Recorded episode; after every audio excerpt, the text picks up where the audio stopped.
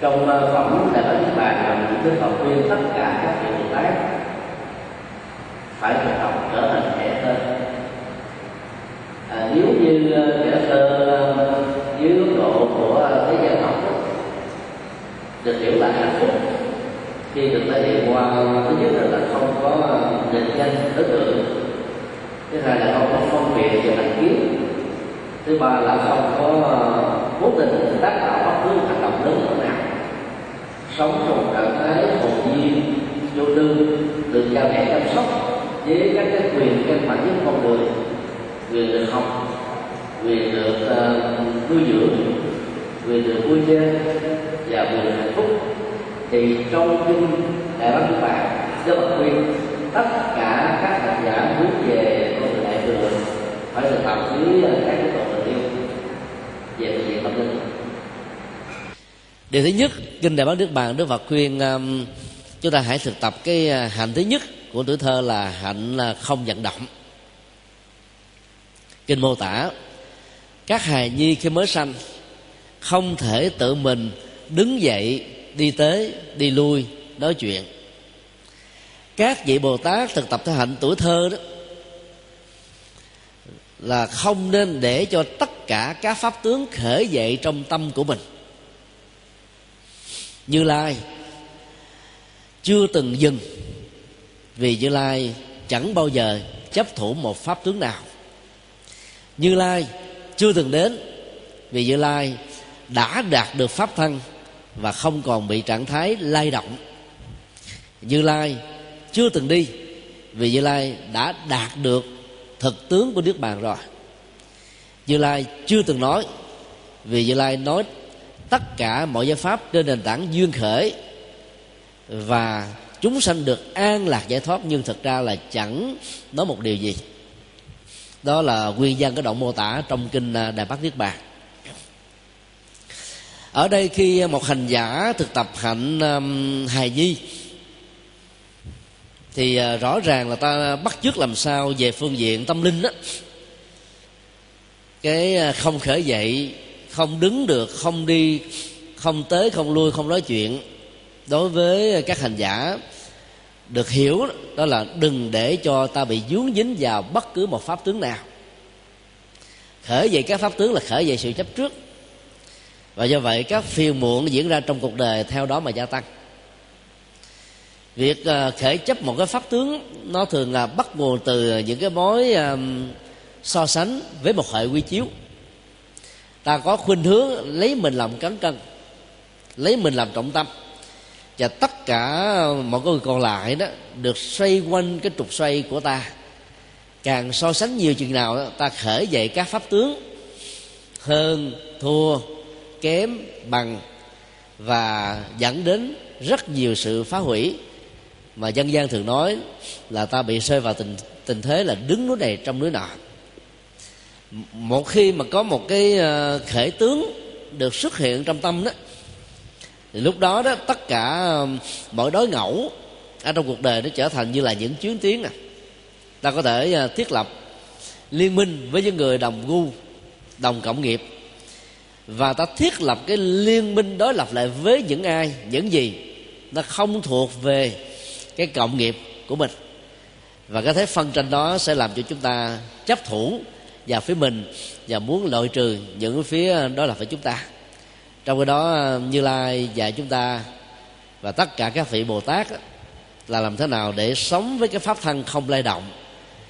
Vì à, tất cả mọi giá trị đạt được đã đạt được rồi cho nên không còn đi tới đi lui đi xuôi đi ngược trong sanh tử luân hồi.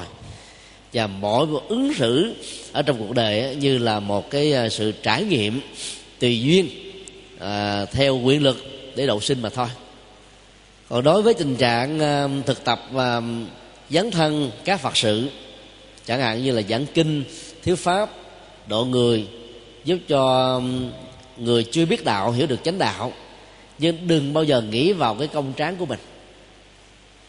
Thì trường hợp đó thì đức phật nói là chưa từng nói một lời nào. Ở đây ta cũng nên hiểu, đức phật rõ ràng không phủ định tính cách, trách nhiệm về những ờ, phát minh chân lý mà ngài đã đóng góp cho lịch sử tư tưởng của nhân loại thông qua bài kinh tứ diệu đế và nhiều học thuyết khác. Ở đây ngài muốn xác định cái tính vô ngã trong việc uh, cung ứng chân lý cho cuộc đời. Cho nên nói tất cả nhưng mà không hề thấy rằng mình có công trạng trong vấn đề à, phát kiến và phát minh. Đó là một điều à, mà tất cả những người tu học theo hạnh bồ tát cần phải thực tập để không rơi vào chủ nghĩa công thần. Hạnh phúc thứ hai của trẻ thơ là không định danh đối tượng. Định danh đó, nó là một cái tiến trình của truyền thông như một yêu cầu của các mặc định xã hội. Tất cả mọi người nam hay nữ khi mới lọt lòng đó, thì phải được đặt cho một cái danh tánh. Phần lớn lấy theo họ cha một số lấy theo họ mẹ một số tình huống còn lại gồm cả họ cha lẫn họ mẹ. Một số dựa vào những tình tiết biến cố trong cuộc đời của người cha người mẹ mà tên của đứa trẻ được đặt. Trong cái đó việc định danh đó, đối với các vị bồ tát đó, và trong truyền thống tâm linh của đạo phật đại thừa thì thường gắn liền với một hạnh nguyện với một công đức. Cho nên tên của các vị bồ tát là một à, phương pháp thực tập. Do đó thực tập theo danh xưng của các vị bồ tát là ta đang thực tập một cái hạnh đặc biệt mà không có vị bồ tát nào giống với vị bồ tát nào. Nguyên nhân kinh, đức phật đừng nghĩ sao? Anh nhi không gọi tên những đồ vật cùng một tên gọi thống nhất vì chúng chưa thể rõ biết tên và định danh. Cũng như vậy, tất cả các chúng sanh với nhiều chủng loại khác nhau, ở nhiều địa phương khác nhau ngôn ngữ vốn chẳng đọc. Như là vì phương tiện thuận theo ngôn ngữ của họ làm cho các chúng sinh nhân đó mà hiểu bước được các pháp âm màu nhiệm. Như vậy là việc thực tập uh, hạnh anh nhi thứ hai này đó là làm sao để giúp cho tất cả các hành giả hướng về con đường tâm linh đó là đừng có à, định danh dán nhãn các đối tượng việc định danh dáng và các đối tượng ờ, theo luật định đó, là một yêu cầu không thể thiếu. Nhưng trong tương quan xã hội đó nó sẽ trở thành như là một thành kiến. Ví dụ trong một giai đoạn nào đó ta đã từng sống với một người ở vùng a vùng b vùng c của ờ, việt nam. Và ta nghĩ rằng đó như là cái cá tánh vùng miền vốn được hiểu như là cộng nghiệp. Và những trắc trở những cái gặp ghềnh trong ờ, tương quan xã hội với người đó sẽ được chúng ta lưu giữ lại bằng một nỗi ám ảnh. Và về sau, những người khác, có thể là hàng ngàn người, hàng vài chục ngàn người, hàng triệu người, xuất thân từ cái địa điểm của cái người có gút mắt với chúng ta, vốn không hề có chung cộng nghiệp như cái người mà chúng ta đã gặp. Ta vẫn dán một cái nhãn rằng người đó có cùng chủng loại tính cách. Và ta phán cho một câu là à, con người có thể à, à, thay đổi vóc nhìn chứ không thay đổi được à, à, tính cách như là một cái phần à, định nghiệp cho người đó. Việc dán nhận như thế sẽ làm cho chúng ta mang vào trong thái độ nhận thức các đối vật á, một cặp kính màu cái thói quen của chúng ta định danh sự vật theo quá khứ và dựa trên chủ nghĩa kinh nghiệm. Cứ mỗi một kinh nghiệm đi ngang qua cuộc đời đó thì ta định danh các sự vật theo một cái cách thức gần như là à, bắt dư bắt giật và tập kết tất cả mọi kinh nghiệm định danh trong các tương quan xã hội sẽ làm cho chúng ta trở nên rất dè dặt và không tin những gì diễn ra khác với những cái tiến trình mà mình như là một cái à, phần rất quan trọng của tiến trình lịch sử. Lối sống quan niệm như thế đó, thì à, thường được gọi là sống với thành kiến sống với những cái ờ, mặc cảm sống với những nỗi ám ảnh sống những cái, ờ, với những cái ờ, gì đó từng diễn ra. Trong cái đó bản chất của thực tại theo phật giáo nó là hiện tiền. Mà hiện tiền đó lệ thuộc vào duyên khởi. Duyên khởi thì bao gồm mối tổng hòa của tất cả các điều kiện con người sự vật hiện tượng tình huống giáo dục nghiệp chung nghiệp riêng và sự tương tác giữa những thứ này cho nên không có tình huống nào, hiện tiền nào giống với tình huống nào và hiện tiền khác. Chính vì thế, việc định danh một đối tượng để tạo ra một thành kiến là một sự sai lầm, dẫn đến sự đổ vỡ trong các mối quan hệ và tương quan xã hội. Do đó à, thực tập theo à, hạnh à, không định danh đó, thì chúng ta nhìn con người với một cái sắc thái rất là mới. Và do vậy, những thói hư, tật xấu, lỗi lầm trở ngại của một người nào đó, ta dễ dàng ứng xử với tinh thần rộng lượng, tha thứ, bỏ qua, để tạo điều kiện cho người đó có một cái à, cơ hội để mà hội đồng. Nếu tất cả các nhà tội phạm học và những người à, nhân viên à, giám thị ở trong các trại giam, các trung tâm cải tạo đó, có được cái cái nhìn từ phương pháp tu tập thứ hai này của kinh đại bá nước bạn thì chúng tôi tin chắc rằng là cái việc giáo huấn ở trong à, các trung tâm vừa điều đó sẽ có một cái kết quả tốt đẹp hơn. Tức là nhìn người với các cái diễn tiến hiện tại chứ không bằng cái lăng kính quá khứ của người đó. Hạnh thứ ba là hạnh không phân biệt. Kinh dạy rằng anh nhi chẳng biết khổ vui, không phân biệt ngày và đêm, cha mẹ thân sơ, thương ghét và ăn oán trong đời cũng như vậy, các vị bồ tát vì chúng sinh chẳng nên bận tâm đến khổ và vui, không phân biệt ngày và đêm phải thể hiện tâm bình đẳng vì lợi ích cho tất cả chúng sinh, không có quán tưởng về người thân kẻ sơ và những thiên sai vàng biệt trong sinh giới. Phương pháp thực tập này à, giúp cho các hành giả đại thừa đó phát triển được lòng từ bi ở mức độ cao nhất dựa vào cái hình ảnh của các trẻ thơ không phân định được tất cả mọi thứ, vì chúng sống một cách rất là vô tư. Các hành giả đại thừa phát nguyện làm sao xem tất cả mọi người vào thuận hay là nghịch, bạn hay là thù, thân hay là sơ, đều là các đối tượng cần được thể hiện hạt giống nhập thế với sự quan tâm giúp đỡ họ. Làm thế nào? Bằng mọi cách với sự cam kết để cho họ trở về với con đường chánh pháp và sống an vui hạnh phúc ở trong cuộc đời. Tâm lý thông thường của chúng ta là à, ủng hộ những người thân quan tâm thương nâng đỡ những người cùng cùng với mình. Và ta có một cái khuynh hướng luôn luôn là thể hiện sự đối lập với những người trái ngược với ta. Vậy nhất đó, nó như là một cái phản ứng tự vệ hay là phòng vệ. Và thứ hai đó ta thiết chặt các cái ờ, mối liên hệ đồng cảm, đồng nghiệp, đồng sàng, đồng mộng, đồng lý tưởng, đồng khuynh hướng. Và do đó, sự thiết chặt này sẽ giúp cho ta đứng vững ở trong cái tương quan xã hội với các lực lượng đó là với mình. Trong khi đó, con đường nhập thế của bồ tát thì hoàn toàn khác. Là bởi vì bồ tát không phải làm vì lợi ích cho bản thân, mà là lấy tha nhân và chúng sinh làm đối tượng để ờ, thực hiện một cách toàn mãn các cái hạnh đức tốt mà một vị phật trong tương lai cần phải có. Dĩ nhiên cái mối quan hệ bình đẳng và lòng tự bi không phân biệt đó cần được thể hiện ở mức độ là quán căn cơ và nhân duyên. Để ờ, chúng ta chu cấp các cái ờ, dưỡng chất tâm linh đó một cách thích hợp, chứ không phải là đối với thành phần nào, đối tượng nào, ta cũng cho cùng một dưỡng chất giống như nhau. Với quan niệm đó, cho nên ờ, tinh thần bồ tát đạo đi vào trong cuộc đời độ những người khác tôn giáo không còn là một trở ngại lớn. Giao du với những người có quan điểm ý thức hệ chính trị và triết học khác với ờ, đạo phật đó, không còn là một trở ngại nữa.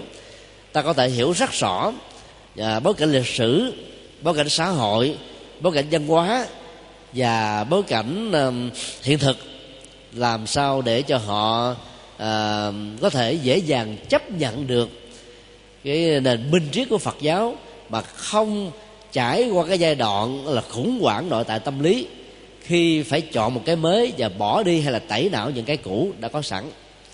Để làm được việc đó thì à, các à, hành giả đại thừa nên à, thực tập cái phương pháp là làm đạo trên nền tảng các dữ liệu văn hóa mà họ đã từng có một mối quan hệ rất là mật thiết trong quá khứ.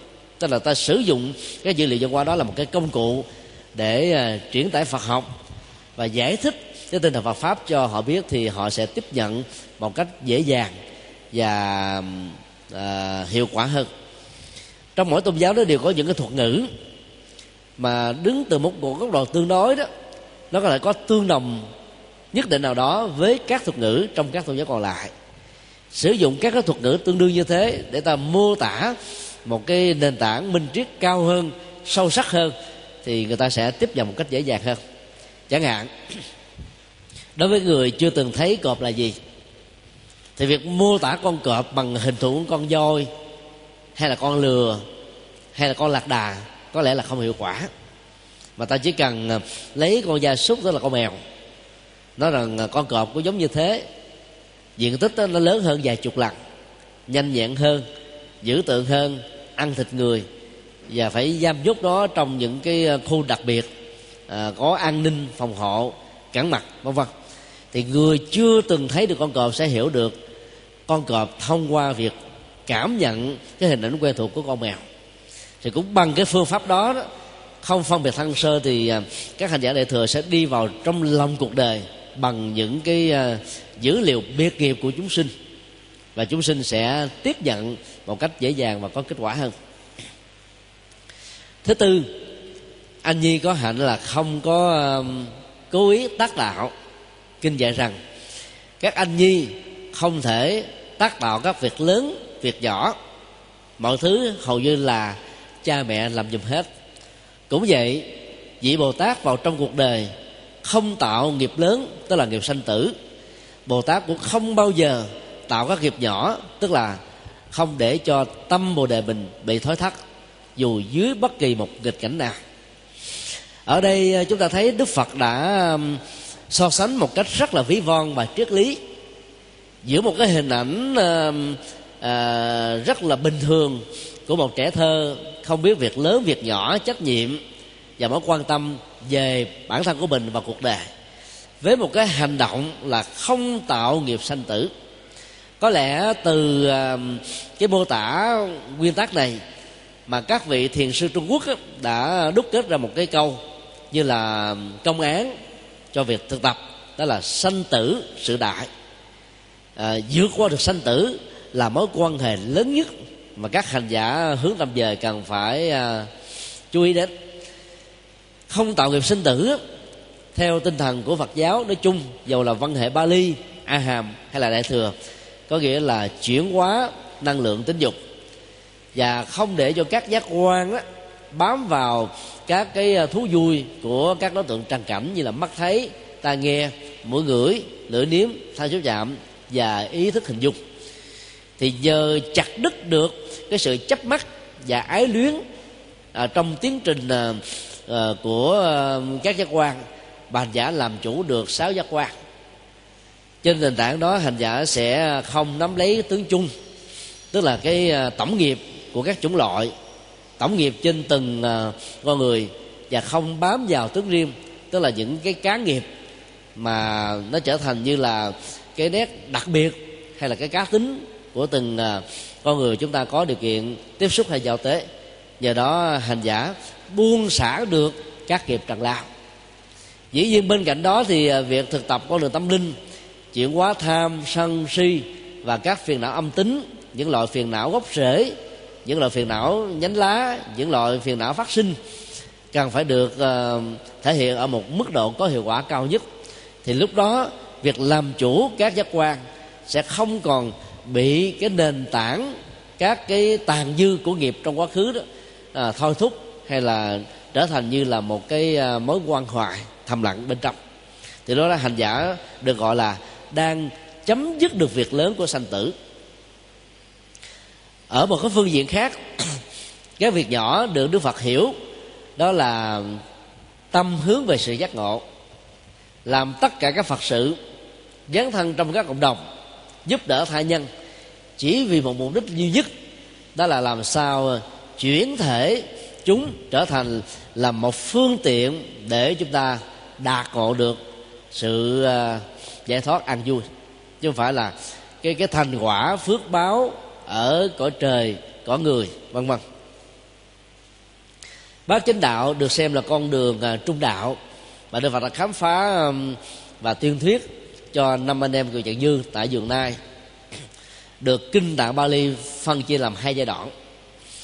Đối với giai đoạn tâm linh một, các hành giả tại gia và những người phàm phu kẻ tục thực tập một cách miên mật thì quả chứng đạt được ở hiện tại và đời này là phước báo và hạnh phúc. Ở cấp độ tâm linh hai phần lớn thích hợp cho giới xuất gia và những người tại gia miên mặt như là người xuất gia. Lấy sanh tử làm mối quan hoài, thì kết quả đạt được là sự chứng đắc từ sơ quả cho đến tứ quả hoặc là đang trên con đường hướng đến bốn quả thánh này. Như vậy trong bài kinh tứ diệu đế đức phật đã phân định rất rõ là các giáo pháp đều có hai cấp độ để thực tập. Và người tại gia đó thì có cái cấp độ tâm linh khác với người xuất gia. Cho nên đó, sẽ có thể là một sai lầm về phương pháp luận tâm linh. Nếu những người tại gia đều muốn đạt được sự giác ngộ khi mà đời sống uh, vợ chồng về phương diện khéo không nhân vẫn đang còn có hiệu được pháp lý của nó thì cái việc mà dấn thân một cách miên mặt như những người xuất gia sẽ có thể tạo ra những cái đà cản cho đời sống hạnh phúc gia đình. Nói một cái khác là ai không thỏa mãn với hạnh phúc tại gia đó thì có thể trở thành người xuất gia. Nhưng khi là còn người tại gia thì ta nên uh, sử dụng con đường trung đạo uh, thông qua bát chính đạo ở mức độ tương đối để ta có cái uh, phước báo trần thế và không bị đấm nhiễm ở trong uh, việc hưởng thụ chúng được xem là đã đạt được cái uh, mưu cầu hạnh phúc cho bản thân và cho tha nhân rồi không cố ý tạo tác. Có nghĩa là ta ý thức rất rõ nghiệp nào đã dẫn đến sinh tử luân hồi. Nghiệp nào hướng đến niết bàn. Nghiệp nào hướng đến các quả phước báo. Một số người trong chúng ta mặc dù biết rằng là dấn thân một con đường đó, đó là có thể bị tụ đầy. Cái con đường trả quả xấu hiện tại đó rất là nhiều khê.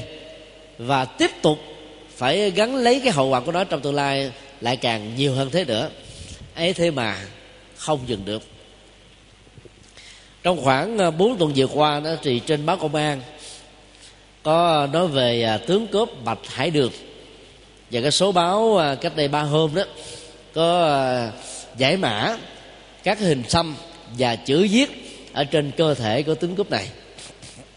Kết luận của vị đại tá nghiên cứu đặc biệt về bạch hải đường đó, cho chúng ta biết bạch hải đường không phải là một người giết người, như là trong dân gian đã tuyên truyền như là một quyền thoại trong suốt cuộc đời làm tướng cướp thì ông chưa từng bóp cò chưa từng cầm dao đâm. Mà bằng cái phương pháp khéo léo ông cưỡng đoạt tài sản của những người giàu rồi báo hiếu cho mẹ lo cho vợ. Nhưng cuộc đời của ông ta thì ăn ái đa tình si tình. Cho nên đó, bao nhiêu tiền đó nó cũng uh, tan phí hết. Cuối cùng uh, chết một cách rất là khóc ở trên ờ, ngực của ông đó thì có xăm mẫu đức phật. Và điều đó chứng tỏ rằng ông là một người phật tử. Và ông cũng có ghi lại trong những bức thơ ờ, cuối cuộc đời đó, là ông rất là cảm kích đức phật. Như vì vì cái nghiệp bản thân mình xấu quá cho nên đó là muốn học theo đức phật mà vẫn học không không nổi. Do đó ông vẫn mong mỏi trong những bức thơ đó rằng là tất cả mọi người trong cuộc đời này nên học theo gương đức phật để cho cuộc đời bớt khổ đau tức là vẫn biết rằng mình đang đi trên con đường xấu nhưng vẫn phải tiếp tục. Vì cái nhu cầu của cái chủ nghĩa hưởng thụ bao giờ cũng là tăng dần điều chứ không bao giờ có điểm dừng. Cái thứ hai đó những người tướng cướp muốn cho đồ đệ của mình đó, trung thành một cách tuyệt đối thì họ sẵn sàng hy sinh tất cả các quyền lợi của bản thân để chu cấp và nuôi cho đàn em. Thì đàn em mới sống chết với mình như là những người trung thành nhất nhưng mà trong thế giới giang hồ, cái đó nó chỉ là tạm thời thôi. Đến lúc chết rồi đó thì mỗi người đó đều một hướng. Đến lúc mà lâm quy đó thì mỗi người chạy một kiểu. Và thậm chí sẵn sàng là bán đứng luôn là cái người đã cu mang mình. Bạch hải đường đã xâm lên cơ thể mình những cái câu nói như thế. Ông rất là hận tình, hận đời, hận người và hận luôn cả chính bản thân mình. Như vậy, việc cố ý tạo tác các cái nghiệp đó, nó thường ở cái tuổi mà con người đã bắt đầu có nhận định đánh giá nè, cái à, hạnh anh nhi đó mà trong kinh nói đó, tức là tới tuổi trẻ thơ, từ một đến à, ba bốn tuổi thôi. Lúc đó thì hầu như là mọi cái phán đoán về thiện ác, thế này thế kia hầu như thì chưa có.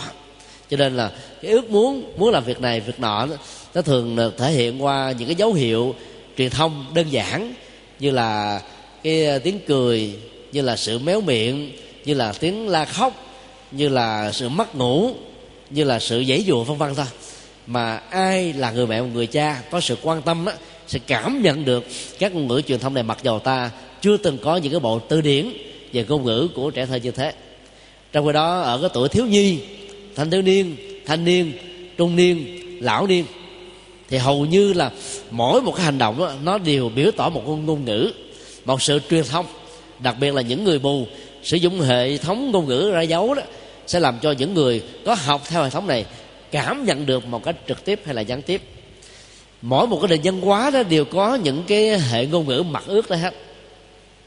Có lần à, chúng tôi đã từng kể tại giảng đường này vì cái ngôn ngữ uh, lắc đầu của người ấn độ được hiểu tương đương là sự đồng tình. Cho nên ai nhập cản nguyên si nền văn hóa giao tới cái Việt Nam khi đang sống ở trong văn hóa quán Độ là một sự sai lầm bởi vì trong nền văn hóa Việt Nam á, gật đầu là đồng ý lắc đầu là phản đối lắc đầu là không đồng tình lắc đầu như là một sự ngạc nhiên vân vân. Do đó lấy cái gì đó làm hệ quy chiếu để thể hiện một sự à, à, tác ý về phương diện nhận thức đó sẽ làm cho các mối tương quan trở nên đôi lúc là căng thẳng. Các vị thực tập à, bồ tát hạnh á, thì à, lúc nào cũng phải à, không để cho tâm bồ đề bị thối thất. Tâm bồ đề nó như là một trứng nước. Gieo trồng nó thì rất là khó. Phá hủy nó mặc dù không được nhưng làm cho nó thắt điên bắt đảo và con người hành giả bị uh, ba chìm ở nó tán lên đên đó không phải là chuyện quá khó. Cho nên uh, tiến trình của sự thực tập là làm sao giữ được cái tâm hướng về giác ngộ để cho mọi biến cố diễn ra nó không làm cho hành giả bị lay tập thôi thất tập có rất nhiều người quan niệm một cách rất là mơ hồ rằng khi à, làm các vị bồ tát, dấn thân các phật sự, trì niệm à, các bộ kinh đại thừa như là pháp hoa, thì nghiệp sẽ bị đổ. Hiểu như thế là sai lầm. Làm các phật sự hướng tâm về bồ đề, dấn thân phụng sự chúng sinh vô ngã dị tha nếu không chuyển được nghiệp bản thân và nghiệp tha nhân thì không bao giờ bị đổ nghiệp hết á. Cái nhân quả là một cái quy luật và cán cân rất công bằng. Có điều á, trước đây ta không quan tâm đến những quả xấu của các nghiệp và bất thiện trong quá khứ đã trổ hàng ngày, hàng giờ, hàng giây, hàng phút, nhưng ta lại phớt lờ đi. Đến cái năm nào đó, bị các ông thầy pháp, thầy tướng, thầy bói nói rằng đây là năm tam tai. 30 trở đi 33 trở lại là rất nhiều điều xấu. Thì mỗi một cái biến cố nho nhỏ những cái nghịch cảnh không đáng bận tâm là làm cho chúng ta quan hoài nó hơn bao giờ hết. Và chính những nỗi ám ảnh này nó làm cho mình bị lặng đặng trong cuộc đời. Ta cứ thử làm lại một cái thống kê đi. Về những việc tốt việc xấu việc thuận việc nghịch diễn ra bằng một cái thời gian biểu theo uh, biên niên sử đi. Thì rõ ràng không có năm nào mà không có những trục trặc. Và ngay cả trong những cái năm được gọi là sao tốt chiếu mệnh đi nữa ta cũng có rất nhiều các sự trục trặc. Nhưng vì ta không bị nổi ám ảnh cho nên sự để ý nó không trở nên là mạnh cho nên đó, để ý đến nghịch cảnh thì nghịch cảnh đó như là một sự giãn nở. Và cái sức ép tâm lý về sự giãn nở này sẽ làm cho chúng ta cảm giác là nặng nề hơn, căng thẳng hơn, phiền não hơn và dễ thối chuyển tâm bồ đề hơn. Và thực tập theo bản kinh này, thì các hành giả phải thấy rằng là làm các phật sự, các việc tốt mà không có chướng duyên á, mới là một chuyện lạ. Quan niệm như thế thì ta đi trong cuộc đời rất là thông dong. Và đôi lúc mà không có nghịch cảnh, mình cảm thấy nó hơi thiếu vắng cái gì nữa cho nên đừng đổ lỗi nghịch cảnh như là một hiện tượng đổ nghiệp. Vì hiểu như thế là sai về phương pháp luận tâm linh, sai về phương pháp nhân quả, và sai về bản chất của hiện tượng, cũng như là bản chất của thế giới xung quanh chúng ta. Nói tôi lại, qua hạnh thứ tư này thì các hành giả sẽ thấy rất rõ là con đường thẳng tế đạo giác ngộ bồ đề đó, nó đòi hỏi chúng ta phải vượt qua những cái mối quan hệ nhỏ bám tâm vào những việc nhỏ thì ta mất việc lớn. Để ý vào những nghịch cảnh đó, thì ta không thể đi hết trọn con đường tâm linh. Và nhờ đó đó các nghịch cảnh nó không còn là một mối đe dọa nữa. Hạng thứ năm đó là phương tiện được dạy dỗ. Kinh à, định nghĩa như thế này. Anh nhi rất là có phước báo được cha mẹ chăm sóc. Khi kêu khóc á, cha mẹ phải nuông chiều chẳng hạn như là lấy một lá dương vàng rồi cho anh nhi nhìn thấy và nói rằng đây là vàng thật. Vì mê vàng cho nên các trẻ thơ đã nín khóc. Hoặc là cha mẹ dụ dỗ bằng cách là cho rất nhiều các loại đồ chơi. Vì mê đồ chơi cho nên các anh nhi đã không còn quậy phá cha mẹ nữa. Cũng tương tự như thế, đức phật như là một vị cha cha lành như là một uh, đức mẹ nhân từ. Vì thương các chúng sinh giống như là mẹ thương các uh, anh nhi. Muốn cho các chúng sinh dứt hết tất cả những cái tội ác hoặc là hưởng được phúc cõi trời hay là sống ở trong cảnh an vui tự tại.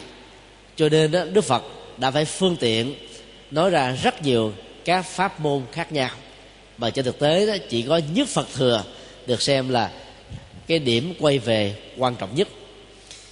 Thì trong cái đoạn mô tả này chúng ta thấy là à, các chúng sinh được xem như là anh nhi.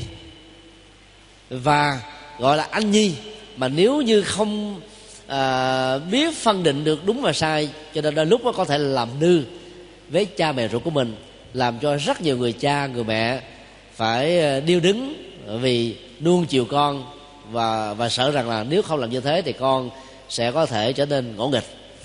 Đức phật á, thì không nuông chiều chúng sinh. Nhưng mà ngược lại, đức phật là có những cái phương pháp để trị liệu thích hợp với căn tính của chúng sinh. Nhờ đó, chúng sinh giàu thiên sai dạng biệt về cộng nghiệp và biệt nghiệp. Nhưng mỗi khi thực tập được chánh pháp, đều có kết quả giống như nhau.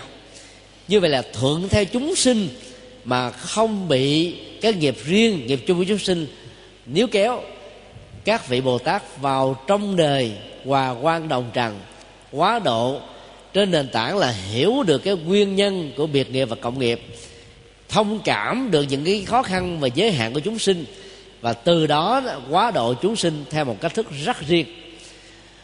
Phương pháp áp dụng cho chúng sinh này có thể là không thích hợp cho chúng sinh còn lại, và do vậy sẽ là một sự sai lầm nếu ta cho rằng có một pháp môn được gọi là giảng năng cho tất cả mọi người. Cho nên ờ, pháp môn trong Phật giáo được hiểu là 84 ngàn.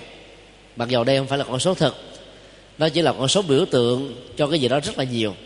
Ý muốn nói rằng là ta có thể sử dụng nhiều phương pháp khác nhau dựa những uh, dựa trên những tiêu chí về chánh pháp như là tứ diệu đế dương khể vô thường vô ngã sáu pháp ba la mật uh, từ bi hỷ xã và nhiều của các cái uh, tố chất tâm linh khác uh, biến sao cho các chúng sinh thông qua việc thực tập.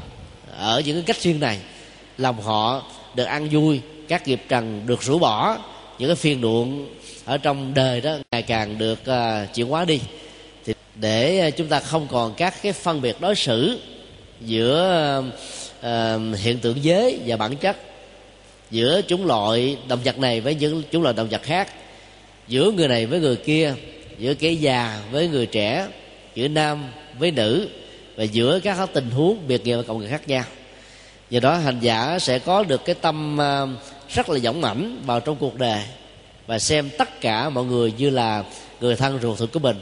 Làm được như thế thì à, hạnh phúc sẽ có mặt với à, bản bản thân của người thực tập, và hạnh phúc đó sẽ được lớn mạnh đối với Ờ, các ờ, đối tác được chúng ta quan tâm và chia sẻ giá trị của chánh pháp. Chúng tôi hy vọng rằng là cái việc ờ, chia sẻ một cách ngắn gọn về phẩm anh nhi ở trong kinh đại bản đức bàn sẽ giúp cho chúng ta hiểu rõ hơn uh, cái nghệ thuật làm sao cho mình uh, bớt đi những đau khổ do vì phiền muộn trong năm tháng. Uh, ngày rằm trung thu đã gần đến bên cạnh việc chăm lo hạnh phúc cho con cháu của mình, thì à, những ờ, người cha, người mẹ, người ông, người bà, chú bác, cô dì, thím mợ, cậu, vân vân cũng nên thực tập theo à, năm hạnh anh nhi mà đức phật đã nêu ra trong kinh để cho các cái à, căng thẳng trong cuộc đời nó không còn là mối đe dọa hạnh phúc của chúng ta nữa. Nhờ sự tập tập như thế, mặc dầu tuổi đã già thân đã có nhiều bệnh tật tóc đã bạc da đã nhân có đã mỏi nhưng tâm chúng ta lúc nào cũng à, sảng khoái vui tươi như lời chúc tụng của hòa thượng trưởng ban trong à, buổi pháp âm à, khi sáng. Làm được như thế đó thì rõ ràng đó à, sự thực tập không chỉ là một ngày ăn vui mà là cả một đời ăn vui hay là nhiều kiếp ăn vui. Nam mô quan hỷ tạng bồ tát ma ha tát. Pháp âm đạo phật ngày nay. Xin khép lại nơi đây. Quý vị muốn thỉnh hoặc ấn tống các đĩa cd về đại tạng kinh việt nam các kinh sách do thầy nhật từ biên soạn các bài pháp thoại các CD về âm nhạc Phật giáo cũng như muốn đóng góp vào các hoạt động từ thiện của đạo Phật ngày nay. Xin vui lòng liên lạc theo địa chỉ Công ty trách nhiệm hữu hạn Đạo Phật ngày nay, chùa Giác Ngộ, số 92, đường Nguyễn Chí Thanh, phường 3, quận 10, thành phố Hồ Chí Minh, Việt Nam. Điện thoại 083 8394 121 083 8335 914 093 863 2991 093 7693 196 Email Dẫn từ amoc.yahoo.com Website, Quận quay web tourismtoday.com Quận quay web, tủ sách Phật học.com